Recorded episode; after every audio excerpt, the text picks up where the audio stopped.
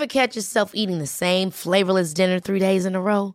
Dreaming of something better? Well, HelloFresh is your guilt-free dream come true, baby. It's me, Kiki Palmer. Let's wake up those taste buds with hot, juicy pecan-crusted chicken or garlic butter shrimp scampi. Mm. Hello Fresh. Stop dreaming of all the delicious possibilities and dig in at HelloFresh.com. Let's get this dinner party started. Life is full of what ifs. Some awesome, like what if AI could fold your laundry? And some, well, less awesome, like what if you have unexpected medical costs? United Healthcare can help get you covered with Health Protector Guard fixed indemnity insurance plans. They supplement your primary plan to help you manage out of pocket costs. No deductibles, no enrollment periods, and especially no more what ifs. Visit uh1.com to find the Health Protector Guard plan for you. Many of us have those stubborn pounds that seem impossible to lose, no matter how good we eat or how hard we work out. My solution is PlushCare. PlushCare is a leading telehealth provider with doctors who are there for you day and night to partner with you in your weight loss journey. They can prescribe FDA-approved weight loss medications like Wagovi and Zepbound for those who qualify. Plus, they accept most insurance plans. To get started, visit plushcare.com slash weight loss. That's plushcare.com slash weight loss.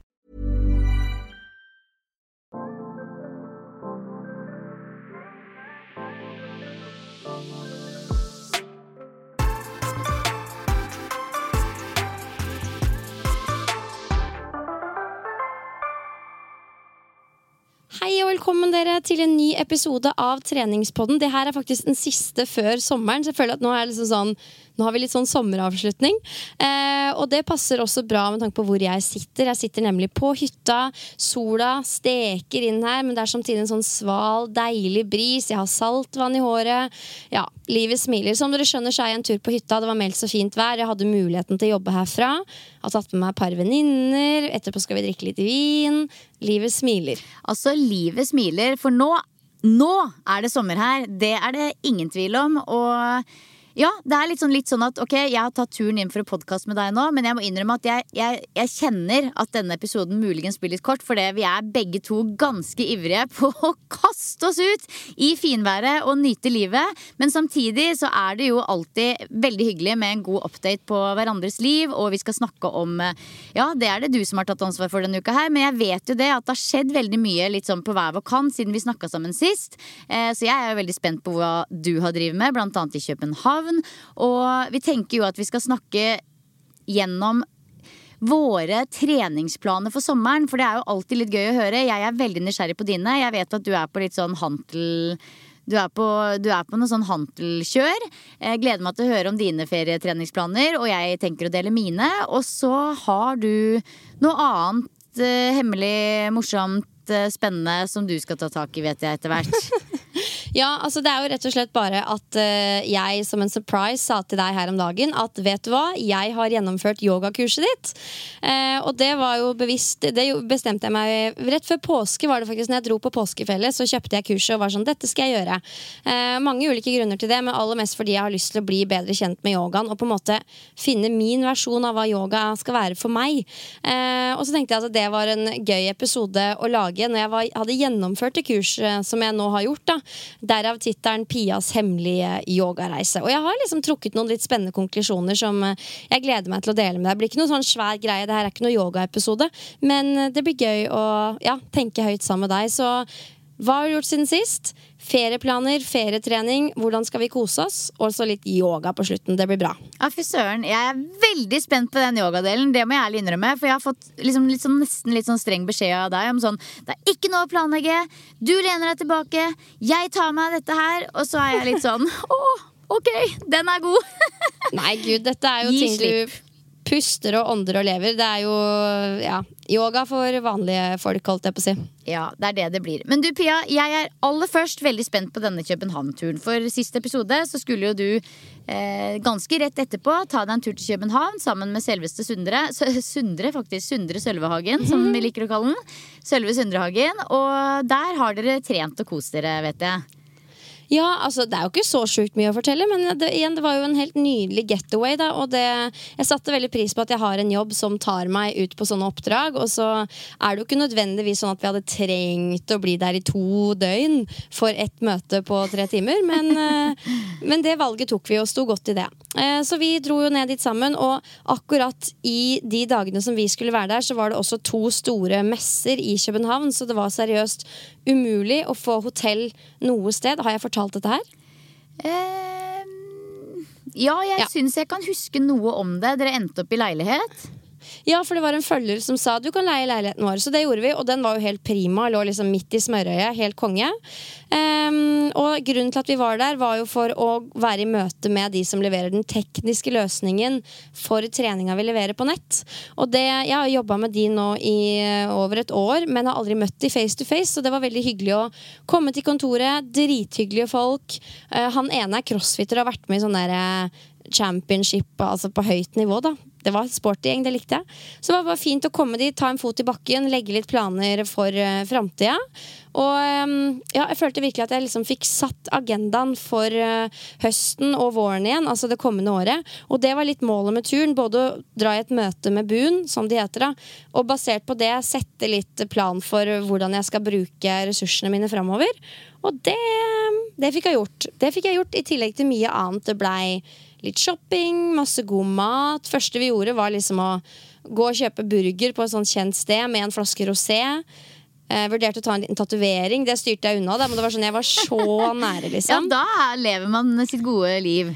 Ja, men skjønner du hva jeg mener med at det var sånn Det var litt uh, drikke til både lunsj og middag, men vi var i seng i kristelig tid både dag én og to. Og det var ikke så mye alkohol at vi ikke var oppe og nikka dagen etter. Og vi hadde gode treningsøkter. Og det føler jeg liksom den perfekte flyten når du kan få det beste av begge verdener. Um, samtidig, hvis det var sånn at vi kom på en skikkelig snurr, livet skjedde og vi dro ut og dansa, så hadde jeg vært helt med på det. Men det er veldig deilig når man klarer å mestre begge deler og komme hjem og ha litt overskudd, da. Eller jeg var egentlig ganske sliten da jeg kom hjem, men du skjønner, da. Deilig. Ja, jeg, det jeg fikk sett eh, fulgt med på, var i hvert fall de øktene som ble lagt ut på Instagram. Og de så jo ikke akkurat du som noe sånn koseøkter. I hvert fall ikke det du holdt på med. Det så, altså jeg tenker sånn, Når jeg ser de videoene av deg som trener styrkepina, så tenker jeg sånn Det der gjør jeg aldri.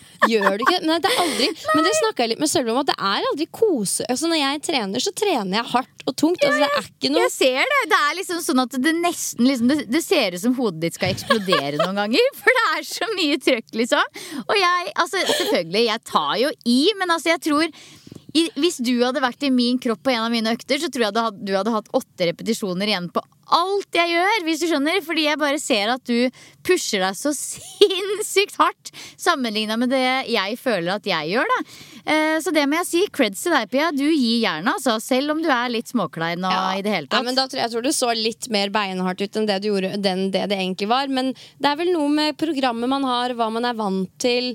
Eh, og for meg så er det liksom det er, ofte, det er ikke så ofte en mellomting når jeg har et program. Hvis jeg bestemmer meg for en økt, jeg vet hvilke vekter jeg har, og hva jeg skal prøve å nå, så er det liksom ikke noe sånn Da er det ikke noe in between. Og det har jeg snakka mange ganger før. Det er liksom fordelen med program.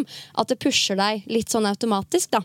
Så, men igjen, jeg får jo også litt gratis ved at jeg har Altså Blodårene i panna mi popper jo fram idet jeg blir småengasjert, og jeg svetter bare jeg Ja. tenker på å trene, så jeg får nok litt hjelp Ja. derfra.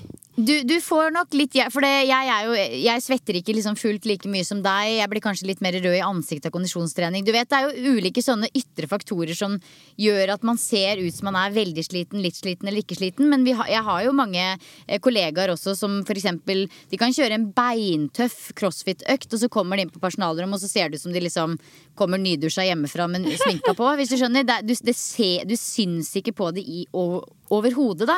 Mens, eh, så det er jo litt forskjell på det der. Du, er, du, du, ser når du trener, da. Ja, det, det er veldig sant. Noen ser jo ut som de har blitt rævkjørt når de har trent, liksom.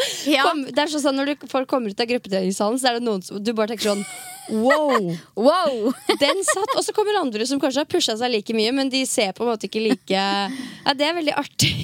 Ja, det er det. Det, er det. Og, jeg, og jeg tror jo virkelig på at alle de som ser helt uavfektet ut Er det det det heter? Ja, alle skjønner, Ja, ish. ja.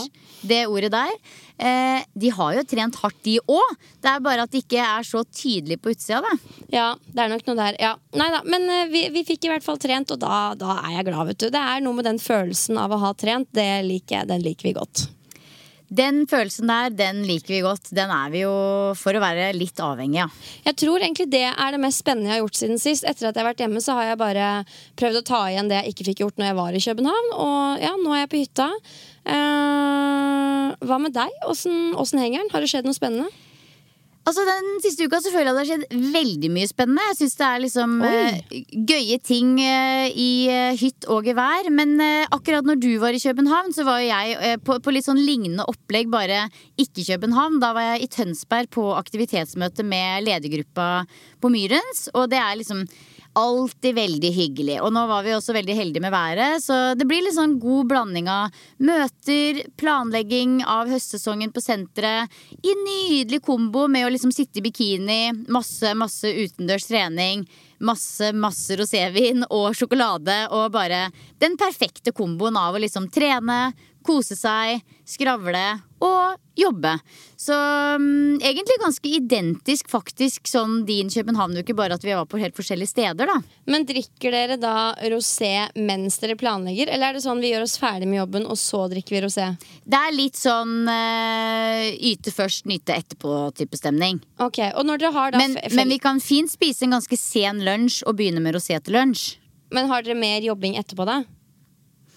Eh, ja, vi er jo der stort sett i tre dager. Nå var jeg der bare to dager. Eh, Ja, men Dere jobber ikke ende til annen i tre dager. Nei, det er litt- er det er litt det. sånn som Hele- med København-turen min, at du hadde ikke trengt å liksom Men man gjør det. det er nettopp det. det er jo, vi kunne jo lett bare tatt det møtet smukk, smukk, blitt ferdig på seks timer i Oslo, men hele poenget er jo at man skal ut, se noe nytt, være sammen, snakke om litt ting man ikke ellers får snakka om, og bare liksom ja, bonde litt og tilbringe litt tid sammen. Da. Så, så det er jo litt sånn, akkurat sånn som med dere, at man, man gjør det fordi det er mest, mest fordi det er hyggelig. Men ble det, ble det hardt? Ble det bratt? Du, ikke like knallhardt som i fjor. Eh, da var det jo nakenbading klokka fire på hele gjengen, liksom. I år så tror jeg jeg var i seng klokka halv to, og det gikk ganske rolig for seg. Vi trente morgenøkter eh, faktisk eh, Ja, i hvert fall den dagen jeg var der. Ja, Det er så rart, det er en digresjon, men hvor naturlig det er å være naken når man er, når, etter hvert som man blir full. Så er det, så, det er det mest naturlige som fins, å nakenbade, liksom. Det er no stress at liksom eh, tissen henger løs og puppene flagrer. Det er liksom no stress. Ja, det er bare hyggelig, det. Men, men treningsøktene, hvem er det én person som holder i øktene? Eller sitter dere og blir enige om de, eller hvordan funker det? Der, der har det bare liksom landa på nå de siste årene. Det er de to crossfit-entusiastene som tar seg av øktene. Så det er eh, utelukkende bare crossfit. I, før i tida så kunne det være litt mer sånn at vi tok oss en løpetur, eller liksom litt mer sånn sirkeltreningsaktig. De siste åra utelukkende bare crossfit. Og det syns jeg er dødsgøy, eh, fordi det får jeg jo sjelden gjort ellers. Så vi får kjørt oss skikkelig. og ja, Så det var et eh, hyggelig opphold i Tønsberg. Eh, videre derfra så dro jeg rett på hytta og var der. Med deilig sol og saltvann. Eh, og så har det jo vært en, denne uka her nå. Det er jo på en måte min siste arbeidsuke før vi reiser til Australia. Så det har jo vært veldig sånn wrap it up-stemning denne uka her. Samtidig som det har vært eh, helt nydelig vær. Så har vært sånn Vi har vært veldig flinke til å prøve å være sånn Ta med middagen ut på stranda, ta morgenbad med ungene hver morgen. Nyte den norske sommeren skikkelig før vi drar, selv om det også er litt hektisk. Så mm, det har vært en bra uke. Jeg bare lurer på da, Morgenbad med ungene. Det, jo, det høres så idyllisk ut. Og på Fornebu så har man jo faktisk muligheten til det, fordi dere har jo vannet 100 meter fra døra. Men er det sånn, vekker dere barna før da, og så går alle sammen hånd i hånd ned og bader, opp og steller dere, og så går folk til sitt? Ja, sånn kan det være. Eller så kan det være sånn at uh, bare meg og mannen min går ned. Eller at eksempel sånn som i går. I dag jobba jeg tidlig, så jeg rakk ikke å være med på morgenbad. Men sånn som i går til morgenen, så tok mannen min med seg Sven. Sønnen min ned. Så det er, liksom, det er ikke alltid at alle fire får det til. Og så har man litt forskjellige behov og ønsker og sånn. Men eh, noen er å bade hver morgen. Herregud, det er så hyggelig. Altså. Det er noe av verdien ved å bo sånn som dere bor, da. Det er veldig riktig, men samtidig så må det jo planlegges det òg. Man må jo liksom sette på vekkerklokka en halvtime før, men det er det alltid verdt. Det er, sånn, det er alltid sånn high five òg. man angrer aldri på et bad. Akkurat sånn som med trening, egentlig. Det er bare en sånn veldig deilig start på dagen. Det er nettopp det. Det, det, det pleier jeg å si. For det er sånn når man står der og skal morgenbade, det er dritkaldt, og man bare er sånn åh, hvorfor gjorde jeg dette her? Det er igjen noe, noe med det som er ganske grunnleggende i oss mennesker, tror jeg. Å pushe oss igjennom noe som er litt ubehagelig for å få den gode følelsen etterpå. Det er liksom det det handler om også når det kommer til trening og andre ting. Og det må man huske på når man liksom vurderer om man skal gjøre noe som er litt stress, enten det er bading, trening, rydding, alle mulige sånne ting. Nå hørtes det veldig opplagt ut, da, men tenk på altså, den følelsen etterpå. Det er det som er karamellen. Ja, det er det som er karamellen, og det kan man jo tenke litt på i ferien også. For da er det jo litt sånn at du på en måte bare Nå er det, da er det sånn nyte, vi skal nyte, vi skal kose oss. Og det skal man, men så er det også viktig å huske på hvor bra man føler seg når man tar litt gode valg for seg sjøl. Eh, så det, er jo egentlig, det kan jo egentlig ta oss direkte litt inn i både ferieplaner og ferietrening. For eh, kjenner jeg deg rett, så skal du vel eh, trene litt i ferien. Og jeg har jo også notert meg bak øret Husk å spørre Pia om hantlene! Så nå kommer det store spørsmålet. Hvordan funker disse justerbare hantlene, Pia? Skjønner du nå hva det er, eller? Du var jo helt blå sist. og Bare sånn. Ja, jeg vet. Ja, altså, jeg, jeg, det eneste jeg skjønner, er at de, de kan justeres fra ett aksent, et, et antall kilo til whoops, et helt annet antall kiloer. De er helt magiske. Ok, De ligger i en sånn liten koffert, da. Og så bestilte jeg to stykker. Og så er det sånn hjul på siden av manualen. Så bare tikker du det til å enten stå på 2 kilo eller 24 kilo eller alt Ja, for hva er det fra 2 til 24 kilo? Det er jo helt sykt. Jeg veit det! Men det er ganske logisk når du ser den, da, fordi den ligger liksom med masse skiver på. Og så når du klikker den på to, så er det bare veldig få av de skivene som blir med opp fra kofferten. Men når du klikker den på 24, så tar du med deg alle skivene. Så når du går rundt og bærer på den kofferten, så bærer du på sånn 58 kilo? 48 Nei, men jeg bærer, jeg bærer ikke på kofferten, for den står bare i boden her på hytta. Så må jeg opp Ja. i boden, velge belastninga mi, og så tar jeg med den respektive belastningen og kjører. Ehm, Kort og konsist. Det her kommer dere til å se mer av på YouTube, for der skal jeg ha en litt sånn lengre vurdering. Det er ikke så mye å si, da. De er superpraktiske fordi du har plass til mye belastning på lite space. De er litt mer vinglete. Det er jo altså liksom det er jo en serie med skiver som er på en liten pinne, så man kan jo tenke seg at når man da skal jobbe med 18 kilo, så blir det litt sånn ustødig. Men det er en vanesak, og det er jo også en viss treningsverdi i det at man jobber med noe som er litt sånn Litt sånn spennende å kontrollere. Da. Jeg kjenner jo at det kan gjøre det litt mer slitsomt. Og jeg bare digger det at jeg nå kan være på hytta og trene ganske tungt. Eh, så jeg er superfornøyd med investeringa mi. Jeg har altså nå muligheten til å trene med to ganger 24 kilo, kontra å måtte ha Altså, Åssen skulle jeg ellers fått muligheten til det? Liksom? Jeg kunne jo ikke hatt hantelsett helt opp til 24 kilo. Så um, det funker bra. De koster jo en del. De kosta 5000 kroner, liksom. Så det fordrer jo Da forventa jeg at det liksom skulle flyte ganske bra også. Og det gjør det. Men det er klart, hvis du skal gjøre øvelser som Renegade Row og Devil Press, der du skal kaste litt rundt på dem, det, det er ikke optimalt. Men eh, jeg Det er mer sånn at du Ja, hva slags Gi meg noen eksempler på hvordan, hva slags type øvelser du tenker å jobbe med i sommer, da. Ja, nei, for altså jeg, sant, Som jeg nevnte tidligere, jeg motiveres jo veldig av å ha et program, og nå vet jeg at jeg skal være mye på hytta, og da trenger jeg noe som jeg liksom til en viss grad kan følge litt. da. Så da har jeg satt opp et program med stort sett hanteløvelser, og da er det jo knebøy, step-ups, ettbeins markløft, vanlig strake markløft, skulderpress. Uh, en, en, ulike brystpressvarianter, rovarianter. ro-varianter. Helt basic, liksom. Når du tar knebøy, legger du da én hantel på hver skulder? Ja, Ok. Så Ja. det er jo altså, Det er blytungt å få Nå jobber jeg med 22 kilo på hver skulder når jeg gjør eh, knebøy med hantler. Det verste med det er jo å få hantlene opp. Ja, altså jeg, jeg, jeg, Du er veldig sterk, Bea. Jeg, vet ikke om jeg hadde ikke om jeg hadde klart det. Jeg klarer det jo med stang. Men det er jo som du sier, det er jo en vanesak, da. Ja, og det der, det, det skal jeg snakke med Det må jeg snakke med deg om, egentlig. For hvorfor er det sånn? Når jeg jobber med 22 kilo på hver skulder, så holder jeg på å daue. Eller sånn, det er tungt liksom i knebøyen. Men hvis jeg hadde hatt den samme belastninga på en stang, så hadde det vært piece of cake. Og jeg skjønner at det er annerledes med tanke på fordeling av vekt, og sånn og sånn, men det er artig at det er så stor forskjell. Ja, men jeg er jo Ja, og jeg kan oppleve det samme med eksempel hvis jeg skal teste ut frontbøy, som jeg aldri gjør, og det er jo der det ligger helt sikkert. Men da, det er jo liksom det er natt og dag. Altså, jeg kan jo ta så mye mer i knebøy med stanga på ryggen enn jeg kan drømme om å ta i frontbøy. Og det er fordi jeg sjelden gjør det, men det er jo liksom samme bevegelsen og samme vekta, og det er utrolig rart at det er så stor forskjell. Ja, det er også litt sånn samme sånn merkelige Men det har i hvert fall bare Jeg prøver å bli litt flinkere nå på å tenke at så lenge jeg får god kontakt med muskulaturen, og at jeg blir sliten i muskulaturen, så er det en god treningsøkt. Jeg trenger ikke å ha mest mulig vekt på. Og jeg trener jo litt etter sånne sesonger òg, og nå i vår- og sommersesongen så er det naturlig å trene litt mer fleksibelt, litt mer egenvektsøvelser. Skal jo trene litt på pistol squat i år òg, selv om jeg Hater den like mye som i fjor. Um, og, uh, og, selv om det å trene med hantler er en litt annen type måte, du får ikke like mye belastning, så er det ekstremt mye verdifull styrketrening i det. Og det er også grunnen til at når jeg var i København, der vi hadde alle muligheter til å trene med stenger og gudene vet hva, så holdt jeg meg til hantelprogrammet mitt. For hvis ikke så ser ikke jeg like mye mening i å være der. Jeg trenger Jeg, jeg tror kanskje jeg er litt fucka i huet. Jeg trenger det programmet. du trenger det programmet, ja.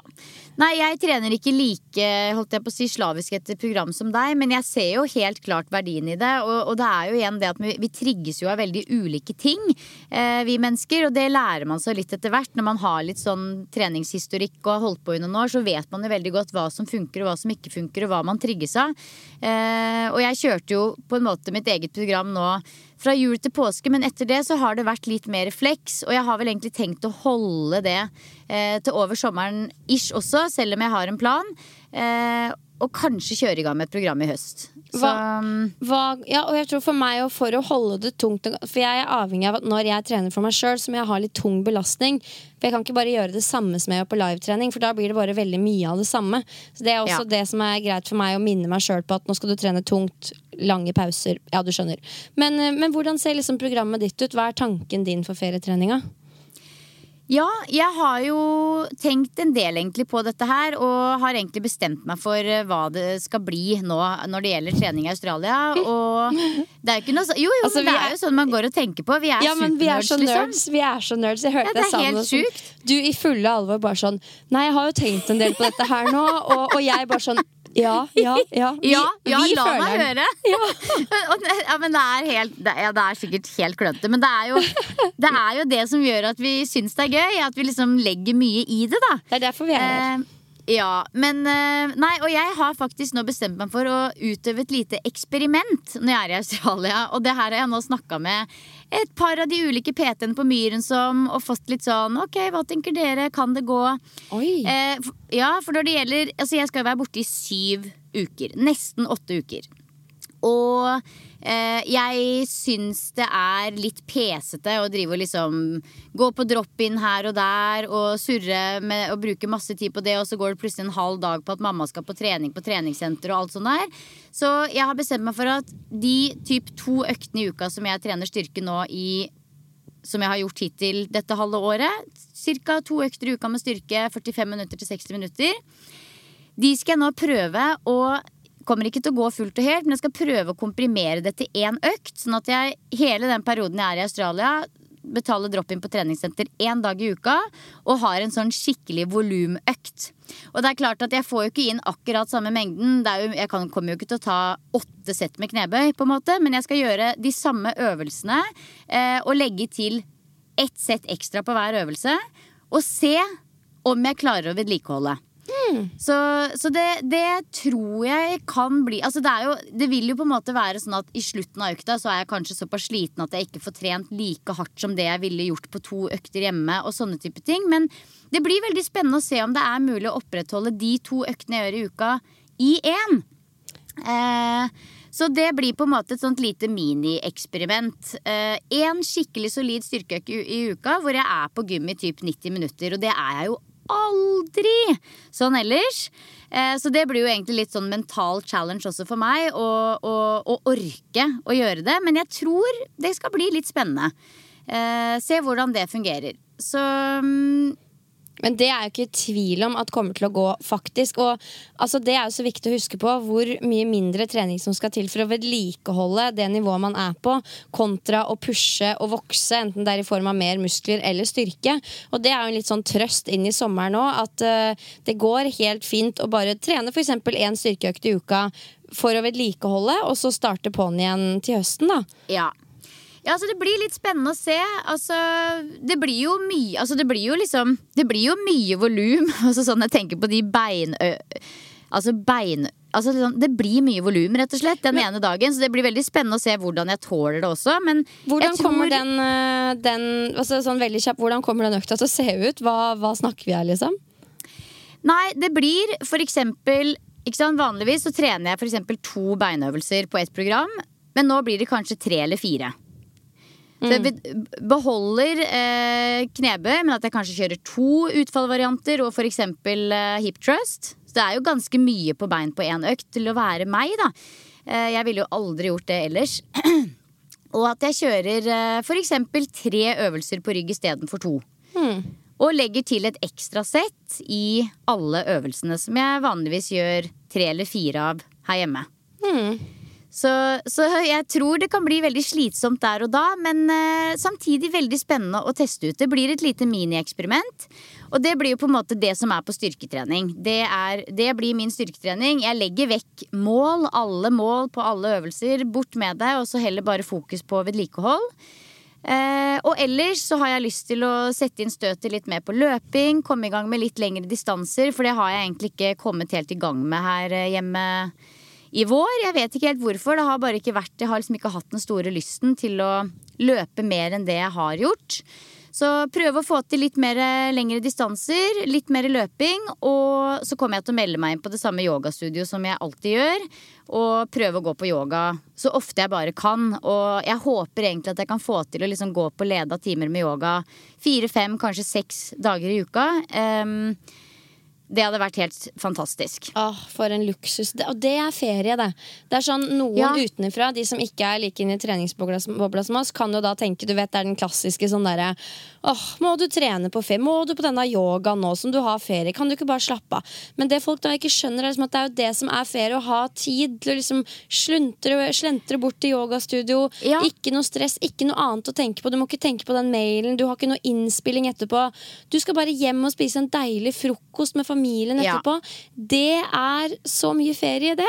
ja, det er en kjempeluksus. Og det er jo også sånn i Australia så er det jo faktisk egentlig vinter nå. sånn at det, der er det jo ikke noe sånn sommertimeplaner eller reduserte tilbud. Der er det jo bånn gass høysesong. Så jeg har jo også veldig lyst til å prøve å gå på en del workshops og få med meg en del ting som jeg liksom ikke ellers rekker å gjøre så mye her hjemme. Eh, og kose meg med det. For det er jo som du sier, det er jo nettopp det at vi gjør det ikke fordi vi føler vi må, vi gjør det fordi vi har lyst. Og det er bra for oss og oppbyggende og godt at man endelig har liksom muligheten til å gjøre litt andre ting.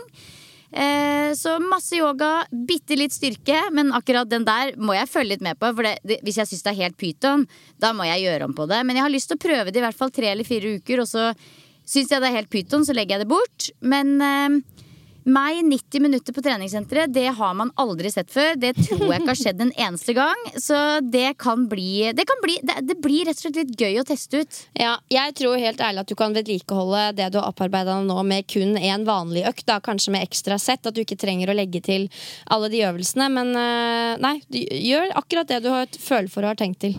Ja, jeg skal eh, teste det ut, så får vi se.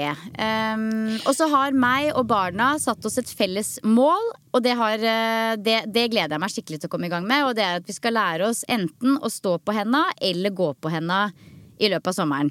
Så nå er vi i uke 24 eller 25, tror jeg. Og innen uke 34, da skal vi ha lært oss enten å gå på henda eller å stå på henda. Det er kult. Det har vært målet mitt siden år 2000 òg, så det høres bra ja, ut. men det er jo nettopp det at det har vært målet mitt i gåsetegn målet mitt også hver eneste sommer, hver eneste tur, hver eneste reise. Men jeg legger jo aldri noe i det. Nei. Jeg sier det høyt, og så gjør jeg det et par ganger, og så glemmer jeg det bort. Og da er det jo ikke et mål heller. Det er jo bare sånn Da er det ikke et mål.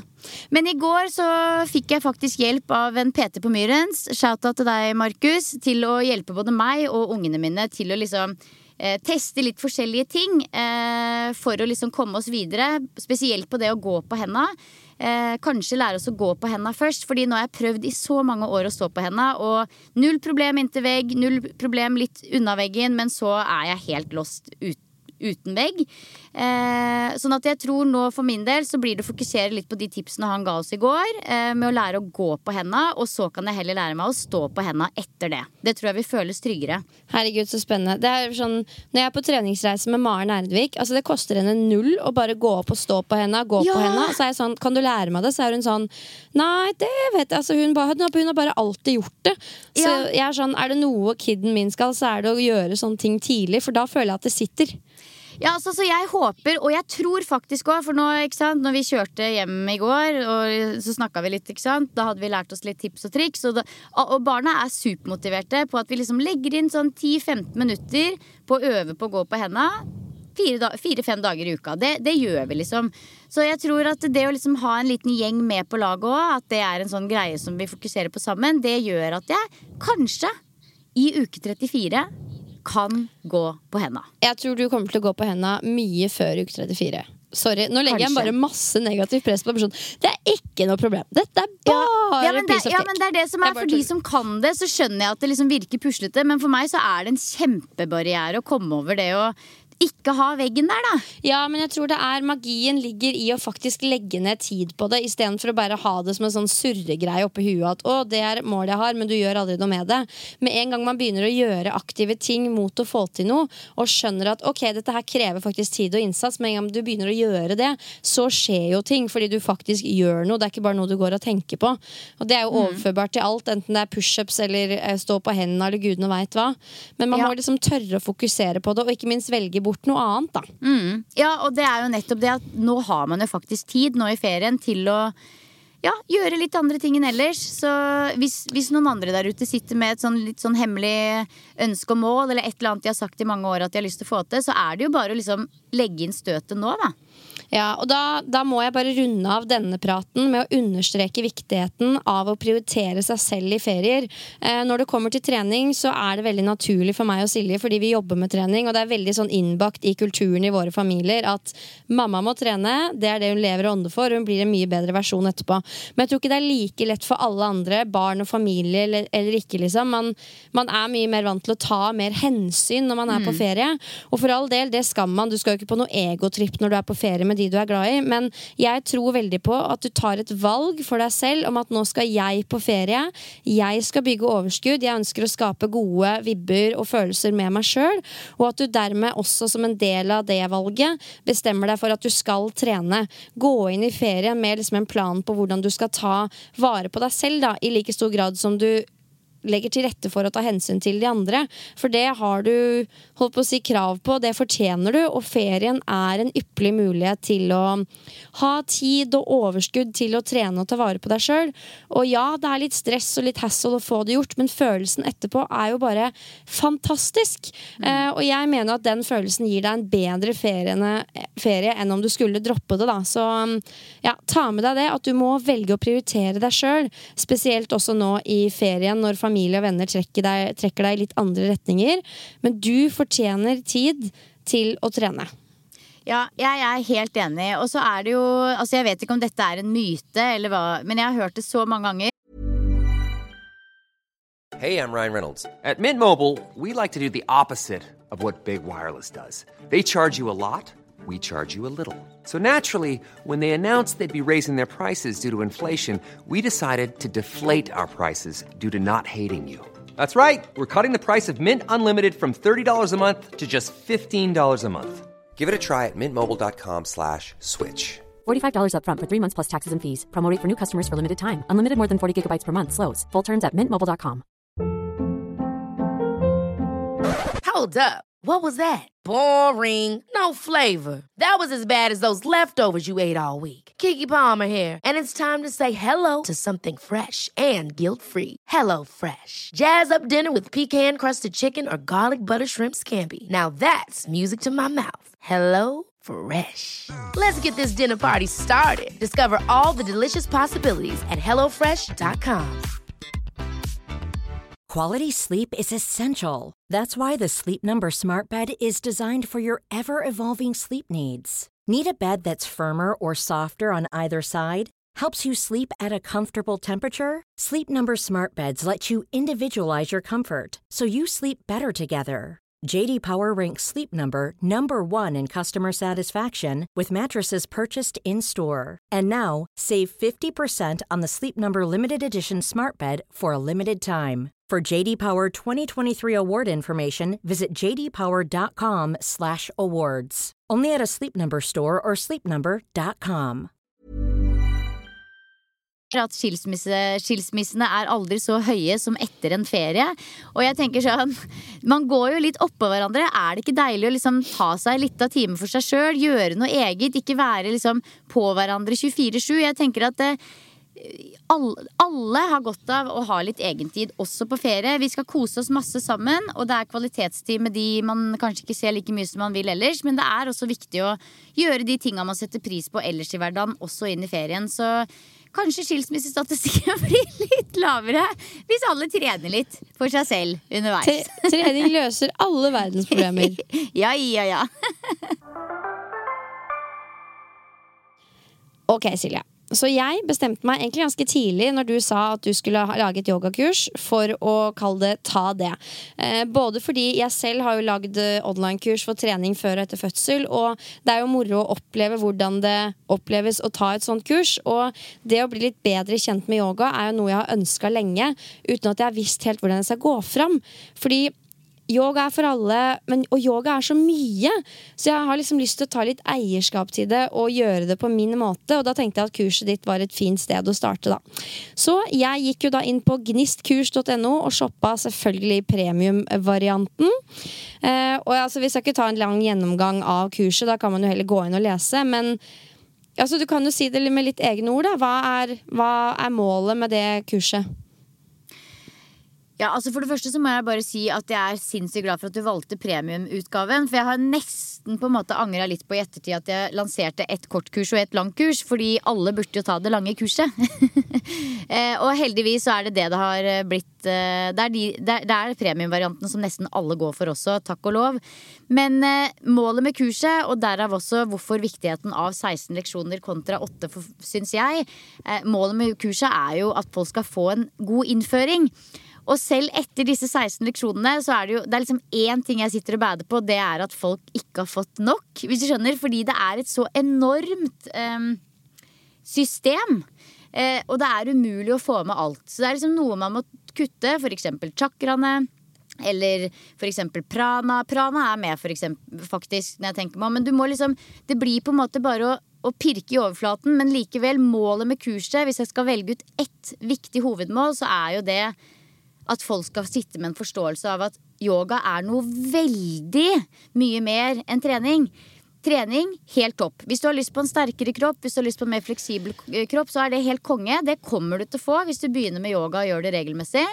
Men hvis du har lyst på mye, mye mer, altså virkelig mye mer, en, en helt, virkelig et stort system som tar for seg hele deg som menneske og forener alle delene av deg som menneske til en enhet, da har du også yogaen. Og det er vel kanskje det jeg ønsker at folk skal forstå. At det ikke bare er en treningsform. Ja, og det er, litt det, det, det er litt det jeg tiltrekkes av med yoga generelt. Og jeg er litt lei av å gå på liksom Si en yogatime på et treningssenter, og så er det på en, eh, et, en convention, og så er det på yoga der. Og så liksom sånn Man skjønner aldri helt hva det dreier seg om. Fordi Nei. ikke min en ting er at det er enorm frihet innenfor yogabegrepet. Sånn En dag kan du gå på det, og så er det noe helt annet. Så det er liksom sånn, Du vet aldri helt hva du får.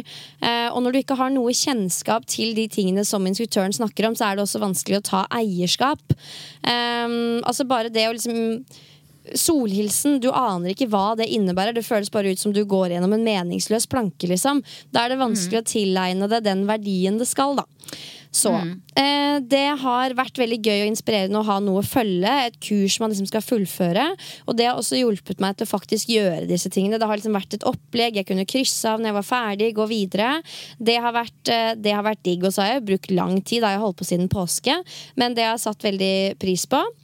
Eh, og tidlig i det kurset så fikk jeg jo en god introduksjon til pust, som for meg er noe av det mest nyttige og mest virkningsfulle jeg sitter igjen med etter kurset. Um, I den yogaen som du lærer bort, Silje, så er det jo nesepust som er greia. Mm, det stemmer. Og bare det å puste kun gjennom nesa når man gjør en rekkefølge med bevegelser, det er så meditativt, og du kjenner en form for ro og kontroll, men du må samtidig stå litt i det, for det er jo litt anstrengende å kun puste gjennom nesa, spesielt når det blir slitsomt. Men jeg er bare sånn det er det som har også gitt meg den beste, råeste følelsen etterpå, når jeg har klart å puste gjennom nesa, og så når timen er over, og du ligger i den derre shavasana, når du bare ligger rett ut på matta, den følelsen som kommer da, den er bare helt rå. Og hvorfor nesepust kjennes så virkningsfullt ut, det vet jo du mer om enn meg, Silje. Men um, det er jo blant annet fordi det Altså, det, det, er liksom, det er mer naturlig for oss mennesker å puste gjennom nesa. Og når du puster gjennom nesa, så varmer og liksom fukter nesa pusten i større grad enn hvis du puster gjennom munnen. Er det ikke noe sånt? Og det gjør det lettere for kroppen og lungene å bruke pusten. Ja, og så er det også eh, Det påvirker jo også nervesystemet vårt. Og det er jo, det er jo når jeg nevnte prana i stad, sikkert mange som ikke aner hva det er. Det er jo en veldig viktig del av yoga. Prana, som direkte kan oversettes til bioenergi, eller energien i kroppen. Eh, og det høres kanskje, fly, kanskje flytende ut, men det er det ikke. Alle har jo kjent på en tilstand av at man har masse energi, eller dårlig energi, eller god energi, at man har masse go, eller at man har lav energi. Men det, men, men det den nesebordspusten også gjør, er jo å påvirke nervesystemet, som er litt mer vestlig kanskje å si enn energi. Og da at du påvirker nervesystemet på en måte som gjør at du går, switcher over til det parasympatiske nervesystemet, som gir deg økt ro, mer fokus. em, ja, litt mer sånn tilstand av å liksom være klar og til stede. Eh, og det er, eh, det er neseborspust helt, eh, helt rått på. Det finnes så utrolig mange ulike teknikker innenfor pust, men ujai-pusten som vi bruker i yoga, er veldig fin for å også bruke det som en litt sånn anker for oppmerksomheten, fordi du hører den ganske godt. Det høres ut som noen hveser. Altså det er en hviskepust, en hvesepust. Du, du hører ganske tydelig egen, din egen hveselyd når du holder på. Og det også gjør jo at du er veldig til stede i pusten. Så hvis du faller bort, plutselig havner du et annet sted med bevisstheten din, så kan du liksom trekke deg veldig kjapt tilbake ved hjelp av høresansen. Da, at du hører din egen hvesepust. Ja, og det når vi, liksom, ja, når vi gikk gjennom hvordan du skal bruke tid på innpusten, men også utpusten Det å bruke god tid på utpusten er jo også en sånn ganske anstrengende i begynnelsen, men som du merker at faktisk fysisk roer deg ned og gjør deg mer konsa. Så det her med pusten har jeg tenkt masse på i etterkant, og det er nok en av de tingene ved yoga som har størst verdi for meg. Altså jeg, har jeg lært etter å ha gått gjennom dette kurset, ønsker ikke å bruke yoga for å trene eller bli bedre på ting. Sånn som de gangene det var trening på håndstående og sånn. Det var sånn, det var nesten så jeg ikke gadd. Fordi det er, Ja. ikke, det er ikke derfor jeg er der. Jeg er der for å finne den roen. Kjenne at jeg får litt svette på overleppa, at jeg bruker kroppen. Men kun som et verktøy for å ja, egentlig meditere og bruke pusten. Og liksom, jeg ser for meg at pusten bare jobber igjennom kroppen, da. Um, så ja, og jeg testa faktisk å være på joggetur der hvor jeg kun pusta gjennom nesa.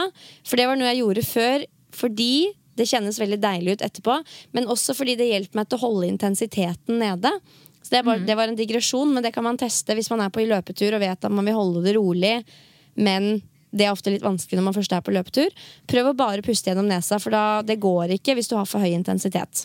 Nei, det er en veldig fin måte å styre intensiteten på, det med neseborspust. Men det er også veldig fint å puste gjennom nesa. Det er så veldig mange gode grunner til å lære seg å puste mer med nesa. Det er jo også helt åpenbart, Vi har jo masse hår i nesa som renser opp i, i, eh, i eh, Altså, puster vi inn gjennom munnen, så får vi jo inn alt som er. Forurensning og drit. Mens nesa renser faktisk litt opp i det som du ikke egentlig skal ha inn der. Det er en grunn til at vi har hår i nesa. Så ja, det er jo en av veldig mange gode grunner til å puste litt med nesa. Men eh, puste rolig uansett da, er veldig veldig fint å ha fokus på. Mm. Og så har jeg jo lært litt sånn generelle yogakonsepter. Litt sånn som jeg sa i stad Hvis jeg skulle gått på en random time nå, så vet man liksom hvorfor sier man namaste etter en time. Man eh, kjenner litt til krigerne, solhilsen A og B.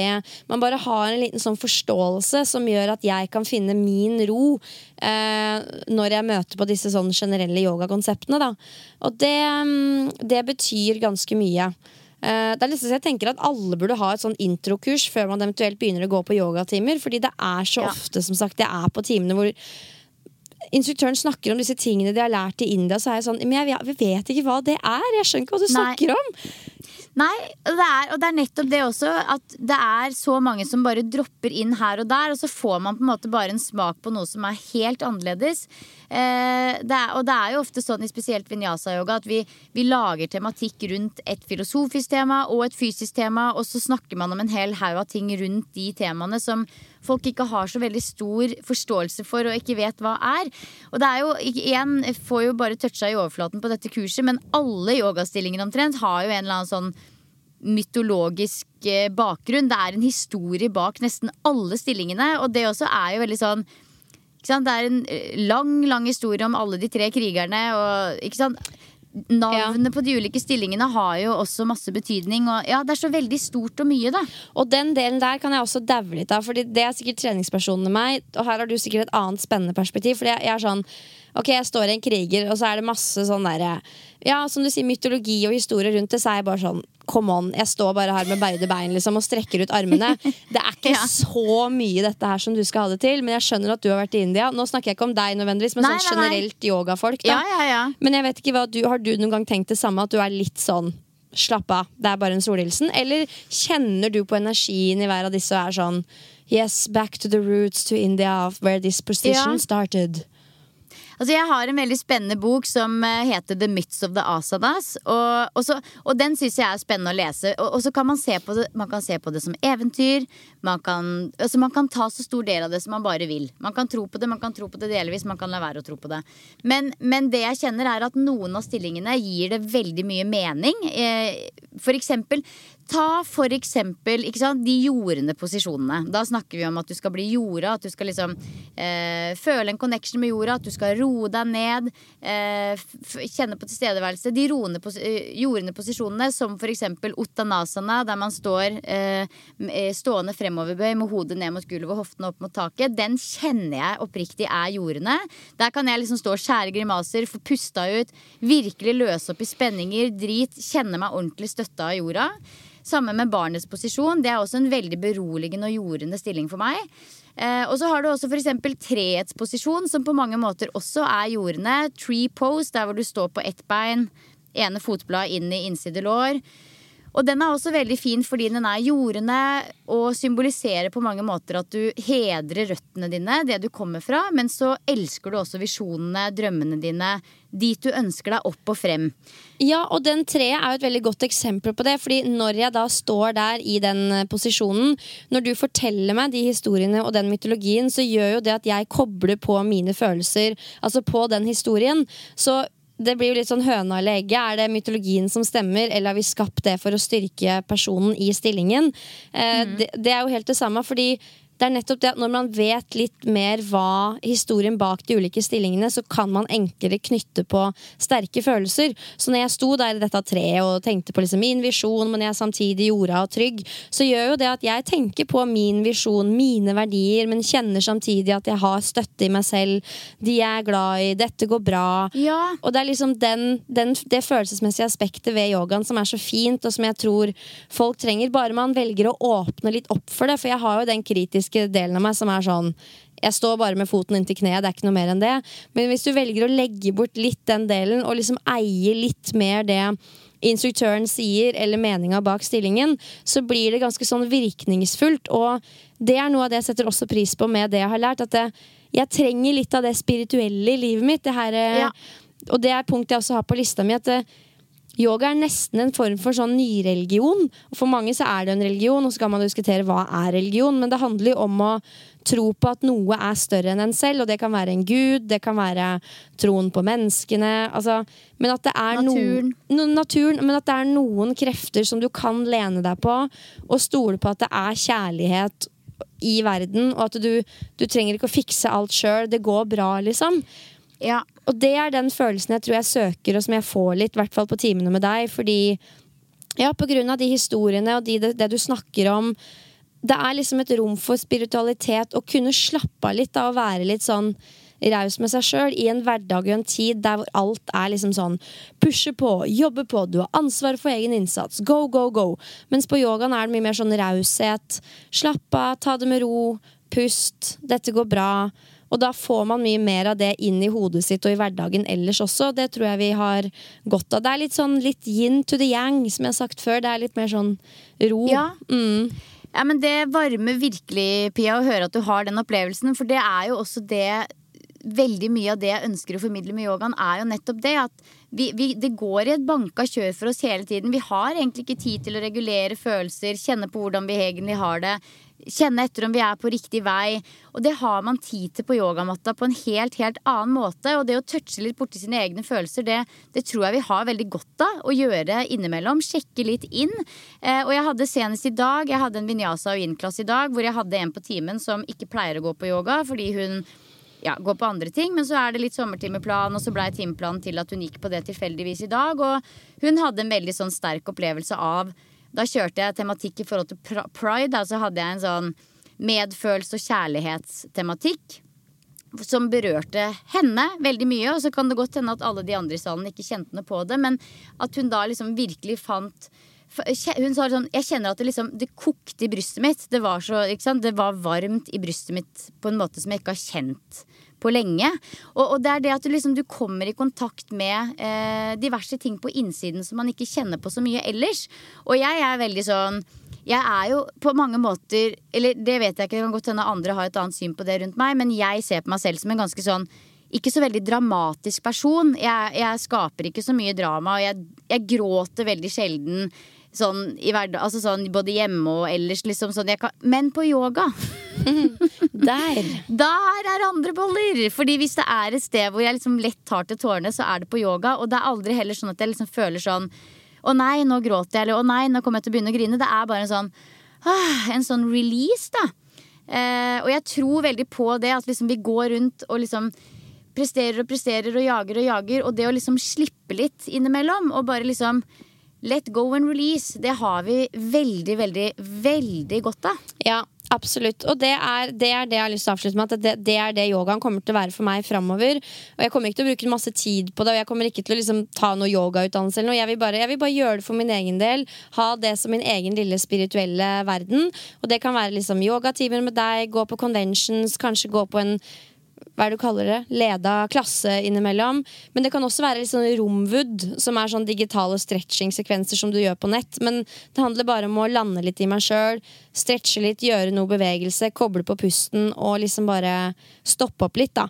Um, ja. For treningseffekten av yoga nå kan det hende at jeg er for godt trent, men den er ikke helt der for meg. Fordi mm. jeg er ikke rutinert nok til å trene yoga på den måten, sikkert. Men for meg så er det ikke trening i så måte, da. Men jeg ser veldig overføringsverdien. At du får en kroppskontakt da, som du kan ta med deg videre inn i ordentlig trening i gåseøynene. Ja, ja. Du vondt i hjertet si nå? Nei, det er lov å si det. Og det er, det er Jeg tror Altså, du er jo på en måte du er jo litt spesiell når det gjelder styrketrening. Du er dritsterk, Pia. Sånn det, så jeg tror veldig mange andre vil ha veldig god styrketreningseffekt på yoga. Men jeg ser helt klart det er ikke styrketrening for deg. Det er ikke det. Men så ser jeg også at uh, når man liksom kommer et nivå videre og begynner med ganske sånn uh, ganske avanserte asanas etter hvert, så blir det på en måte styrketrening igjen. Men da blir det jo litt mer sånn calisthenics-type ting, med masse armbalanser og håndstående og veldig mye crazy kjerneaktiveringer og Men styrketrening sånn som vi kjenner styrketrening, det, det er det ikke. Nei, for du får jo aldri utfordra de store muskelgruppene sånn som vi kjenner det. Og det har jeg til gode å høre noen yogainstruktører si òg, for øvrig. Men, men jeg må jo samtidig skyte inn at det er jo de småtterijusteringene. Liksom hold bekkenet ditt innunder deg, skyv brystet fram, skulderen ned, strekke ut armen. Jeg blir jo dritsliten og kjenner det når de små justeringene kommer. Så jeg har jo for all del liksom masse å gå på. Den Det tror jeg jo veldig på, men eh, ja. Men ja. Og så tror jeg for, for liksom sånn eh, Mann i gata og, og dama i gata som ikke trener så mye har styrketrening, så vil så vil jo yoga også være veldig god styrketrening. Men hvis du på en måte trener styrke med tunge vekter og holder på uke etter uke, så vil yoga Da er det kanskje heller bedre å bruke yogaen til noe helt annet, da. Um, Absolutt, og det setter jeg veldig pris på ved deg og liksom de yogainstruktørene som jeg møter som også trener litt andre ting. At man liksom ikke Man er veldig åpen om det at yoga er ikke alt. Det er ikke sånn at liksom Dette er den beste styrketreninga for bein, og liksom kjenn nå hvordan lårmus altså sånn, Yoga er yoga, og så bruker du andre ting til, til andre ting, på en måte. Det Ja. er også fint, for da, får, da, da oppleves det mer eh, ekte også, for meg, da, i hvert fall. Ja, og det er, ja, det er nettopp det. Altså, hvis man skal ha bedre kondisjon, så er det bedre å løpe fire ganger fire. Skal man bli eh, råsterk, så er det lurt å trene ordentlig styrketrening, kanskje med litt vekter. Men yogaen er jo på en måte et veldig sånn helhetlig psykologisk system, mer enn noe annet. Ja, du blir veldig fleksibel, det kommer man ikke unna. Man blir veldig fleksibel av å gjøre yoga. Eh, men både i sinnet og i kroppen. Altså vi får på en måte man, Det er et utrolig stort systemet, helt enormt mye verktøy for å hanskes med eh, vår egen, eh, vår, e- vårt eget selv og vår egen psykologi. Og jeg tror, jeg tror virkelig på at helheten, og det er jo det altså selve ordet yoga betyr jo union, forening, helhet, binde sammen. Det er jo på en måte det vi ønsker med yogaen. Ikke bare bli sterkere i kroppen, men bli sterkere i hodet, da. Og, og forene oss, alle delene av mennesket, til en, eh, en sterk helhet. Det, det er, what, eh, what ja. she said. Ja. Nei, nei, men det, jeg blir veldig glad for at du har tatt kurset, fordi det er jo ganske sånn uh, Det er jo en ganske sånn, uh, hva skal jeg si eh, Stor oppgave å ta et 16 leksjoners kurs på toppen av jobb og egentrening og alt mulig sånn. Så, så jeg setter jo kjempepris på det. Og jeg har jo, for for du sa det jo til meg litt sånn jeg, skal, jeg sier bare det her, men jeg sier jeg har tatt kurset ditt. Og så blei jeg veldig overraska av det. Eh, og fikk ikke lov å stille noen spørsmål fordi du ville si det i poden. Og jeg har vært litt spent, fordi jeg, jeg visste at du ikke kom til å hate det, men jeg trodde ikke du kom til å like det sånn kjempegodt heller. Men, men samtidig så Jeg vet ikke. jeg- Det er egentlig akkurat det du beskriver at du føler du trenger av yogaen. Det er jo på en måte det du har fått litt av. Ja, det er jo det den gir deg, på en måte. Ja, og det er jo det du søker som du kanskje finner også. Mm, absolutt. Og så var det jo noen av de leksjonene som passa meg bedre enn andre, men det er jo en del av å bli kjent med yogaen, og det er jo sikkert ditt mål også, å liksom la folk smake på litt forskjellig. Og så blir man klok på hva det er man sitter igjen med, da, og hva man vil ta med seg videre. Så også, også sånn det er jo bare, bare i gåsehudene 16 videoer. Så det er ikke sånn at man må sitte og lese og svare på oppgaver. Det er bare å trykke play, ligge og flyte på matta og gjøre det du Ja, sier. ja. Så for er, meg så er jo det en ferie. Liksom. Det er kjempedeilig. Ja, nei Det er 16 leksjoner. Annenhver leksjon er på mellom 30 og 35 minutter. Og annenhver er vel på Eller 30 og 40 minutter, og annenhver er på 25 til 30. Et eller annet sånt. Det er jo korte leksjoner og helt Helt gjennomførbart for de aller fleste hvis man bruker litt tid på det. En måned, to eller tre. Og det er jo helt supert hvis man gjør det. Hvis man kjøper kurset, så har man jo også leksjonene i hele tolv måneder. Så man kan jo gjøre dem de leksjonene som man liker best igjen og igjen og igjen. Så det er jo ikke noe sånn at det må liksom tas som et kurs med én økt i uka eller én økt om dagen. Eller bare gjør det akkurat i eget tempo. Absolutt. Det er tid for ukas boost, hei! Ukens boost. Altså Når det gjelder ukas boost denne uka her, så er det jo, det må jeg bare si, en helt enorm boost at du har tatt mitt yogakurs, og at vi får lov å snakke om yoga i treningspodden uten at folk blir sure. Det håper jeg går fint. Ehm, og så tenkte jeg på det sånn Ok, vi må, ukas boost, ukas boost. Det har skjedd så mye hyggelig og fint denne uka her, Uh, så jeg tenkte at jeg må bare velge ut det som på en måte er litt sånn on top of my mind, og det som skjedde sist. Og det var at jeg i går var på en eh, skikkelig gøyal uh, og slitsom sirkeltreningsøkt uh, med ungene. Fra seks til sju. Og det var gøy, fordi eh, på Myren så har vi en sånn årlig tradisjon om at vi kjører i gang en sånn svær utendørs sirkeltrening der alle kan ta med venner og familie og tjo og hei sånn på, på tampen av sesongen. Og så griller vi pølser og drikker brus og, og sosialiserer etterpå. Så det er en tradisjon som åpenbart ikke har vært på to år pga. korona, men nå kjørte vi på igjen, og det var jo for det første en kjempeboost, bare det å liksom være sammen igjen. På tvers av alder og treningsstatus og hvem man er sånn ellers. Alle bare møtes, trener og har det hyggelig. Så det var jo boost nummer én. Men så var det også en veldig stor boost at det var en veldig bra økt. Du vet jo alt om det, Pia. Sirkeltrening kan jo være så mangt, men det var liksom Kjempefine øvelser. Jeg blei god og sliten, og alle kunne kjøre egen, sitt eget tempo og skaleringer. Og ja, en knallbra økt med knallbra trenere, så veldig, veldig bra. Og selvfølgelig også en kjempeboost å kunne gjøre noe sånt med ungene sine. Og det tenker jeg tenkte på det liksom At jeg må bare oppfordre alle til det nå i sommer. Om å ta med dere ungene ut og trene. Det er ingen god grunn til å si jeg har ikke tid til å trene fordi man har barn. Fordi unger kan fint trene, og det det har jeg gjort i mange år, og det er på en måte veldig fint å vise dem litt hva det er man driver med. Eh, for de er på fotballtrening eller turn eller korps, eller de er på sine ting, og så er vi på våre ting, og så vet vi liksom ikke så veldig mye om hva som skjer når vi holder på med voksne fritidsaktiviteter og barnefritidsaktiviteter. Men ta med dere ungene litt på trening. Trenger ikke å være hver gang, men det er, det er, veldig hyggelig å trene sammen. Og det er fint å vise dem hva det er vi driver med. Ja, og så er det jo ingenting som er så digg med å slå to fluer i én smekk. Underholde barn, være med barn og få trent selv. Eh, jeg gjorde det her om dagen. Nå er Sylvester bare to og et halvt, så da må jeg ha litt pad og litt greier og greier. Alt som skal til for at han holder ro. Men jeg ser jo da at han innimellom tar seg pauser, kommer bort, tar på seg et miniband, går litt til sida, går og legger seg igjen. Jeg tror de har veldig sunt av det, da. Og nå snakker han masse om at mamma skal trene, Sylvester skal trene. Ja, nei, det, han får inn med, får inn med teskje, han nå.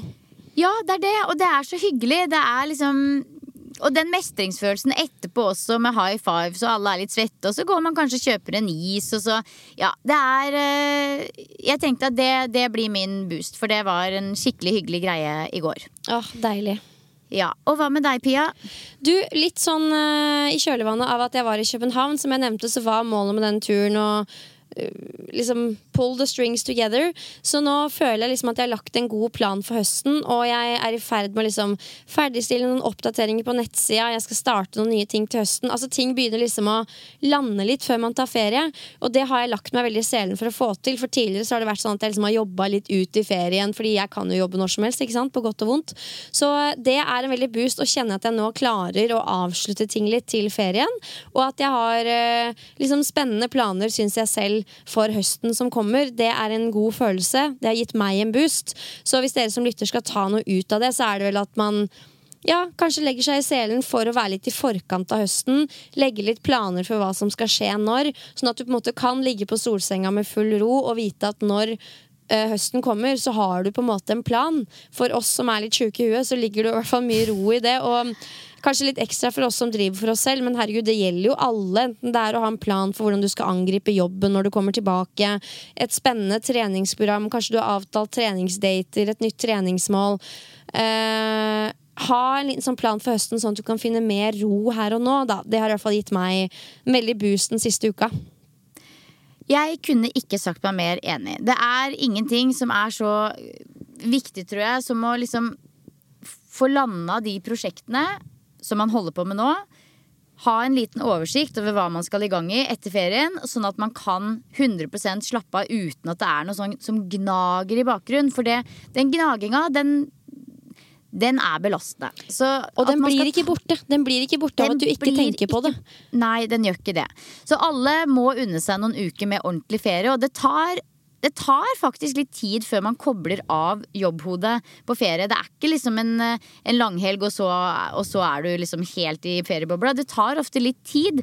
Så bruk litt tid på å lande i feriebobla, og gjør det med god samvittighet. Jeg har i hvert fall tenkt å Nå er det liksom siste jobbuke nå, og jeg tar ferie i én, to, tre Tre til fire uker. Jeg starter opp igjen med litt digitale timer i Australia 20. juli. Mm. Eh, og da er det litt sånn småtteri. Begynne å se litt på pensum og ha litt digitale timer. Etter hvert blir det litt podkast med deg. Men disse tre-fire første ukene, det blir ca. tre og en halv uke da, med totalt fri, da er det 100% fri. Og det, det skal jeg unne meg, rett og slett. Ja, det fortjener ja. man. Ja, det fortjener man. Men eh, eh, når det gjelder det med podkast, så er det jo sånn at vi har vel sagt det, Pia, at vi skal i gang igjen fra første uka i august. Det har vi vel sagt, ja. Ja, og det er faktisk mandag 1. august. Så vi må spille inn uka før det. Siste uka i, i juli. Det må vi vel, ja. Ok, ja. det her skal jeg skrive på to do-lista mi. Få oversikt over. Eh, men det kan hende at vi starter opp andre uka i august. La oss se det litt Stay tuned. Vi ser det litt an. Men jeg tar uansett med meg podkastutstyret på tur til Australia, fordi jeg blir jo borte helt til uke 34. Eller uke 33. Ja, men gjør det. Altså, sånn har vi holdt på før. Det er jo moro for oss å få litt sånn uh, innsikt i the Australian life. Litt koala noises in the background og sånn. Og hvis noen er nysgjerrig på hvordan Silje skal leve livet sitt nå de neste ukene, så kan dere gå inn på Netflix og søke opp uh, 'Influencers in Byron Bay' eller et eller annet. Det, altså, Silje trykker copy-paste på det. Ja, det er akkurat sånn det blir. Det er sånn du er, rett og slett. Det er egentlig sånn jeg er. Nei, men Så bra. Herregud, folkens. Ha en god sommer. Det er litt sånn rart å si hei og adjø, men samtidig så vet jeg at det kommer til å gå et blunk, og så er vi tilbake igjen. Ja, det er noe med det. Vi må jo bare benytte oss av muligheten nå til å takke for følget denne sesongen. Fordi uten dere lyttere så hadde det jammen ikke vært noe treningspodden. Gitt. Så tusen, tusen takk til alle dere som lytter. Vi setter veldig pris på det, selvfølgelig. Jeg setter veldig pris på deg, Pia. Jeg setter veldig pris på treningspodden som bare ruller og går. Som en eh, del av eh, livet, rett og slett. Og det er som du sier, det går på et blunk dette her nå. Det virker lenge, men det er egentlig ikke det. Litt ferie har vi alle fortjent. Ja, herregud. Tenk på det når dere liksom stresser rundt nu, nu, nu. Vi tar ferie, du skal ha ferie, vi skal skru av, vi skal ligge i vater. Snakkes til høsten. Ja. Uh, spennende. Det er jo mulig å gå inn og høre på noen gamle episoder. Ta gjerne et par av de episodene med gjest, f.eks. Eh, vi har også fått en del tips for eksempel, også, for eksempel. Vi har også fått en del tips om ulike gjester som folk er gira på å ha i høst etter den eh, episoden der vi hadde tre gjester i en episode. Så, så det må vi få til. Ja, så bra. Skulle nesten tro dere var lei av oss. Ha, ha så jævla mye gjester hele tida. Det var voldsomt.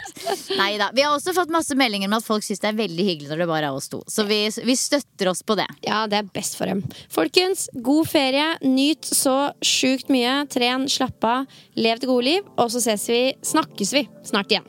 Ja, det gjør vi. God sommer, alle sammen. Ha det!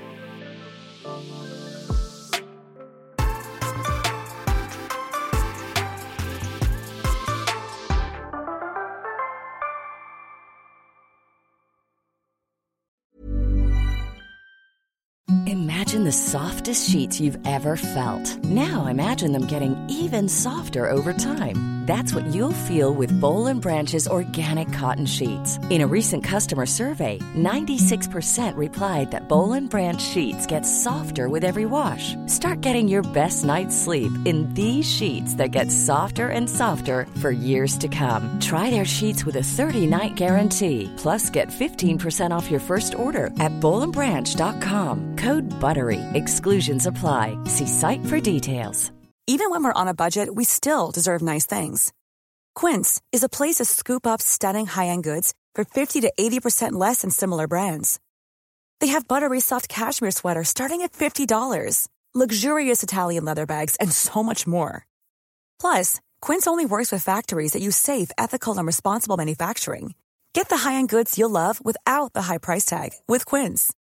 Go to quince.com slash style for free shipping and 365-day returns. Okay, I have two new obsessions that I need to share with you. Impress No Glue Press On Manis and Impress Press On Falsies Lashes. Trust me, these are getting ready game changers. Both require no glue, so there is no damage to your natural nails and lashes, no mess, and no annoying dry times. Just one step and you're done. Boom.